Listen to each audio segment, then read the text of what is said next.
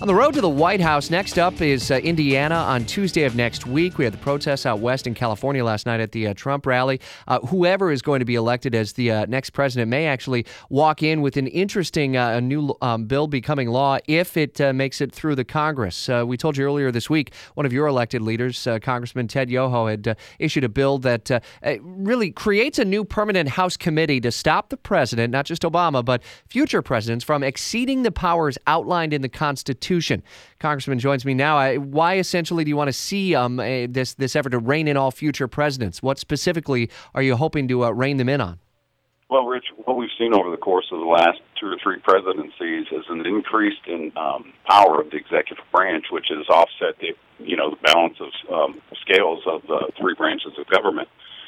And if we look at um, this current administration, uh, President Obama has issued twenty-four thousand rules and regulations compared to George Bush's eight years in office of twenty-four hundred rules and regulations.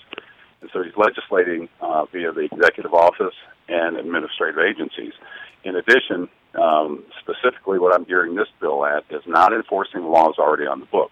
And if we take just immigration laws, by not enforcing those laws on the book, it has allowed um, people that should have been deported, felons that have been deported, to reenter our country, and that has led to death of American citizens. If we just look at it that specifically, and our question is going to be, why has, you know, ask the administration, why have you chosen not to enforce laws already on the book?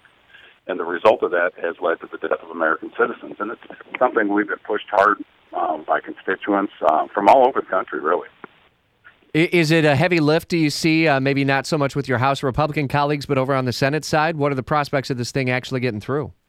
No, um, when you when you look at the, the prospects of who's going to be the next president, um, more than likely Hillary on the Democratic side or Donald Trump right now uh, on the Republican side, Um, especially with Miz Clinton, you've got a private citizen today um, that has no regard for the rule of law after she's been a Secretary of State and a Senator and a First Lady and has private email servers in her house with government uh, private documents on there.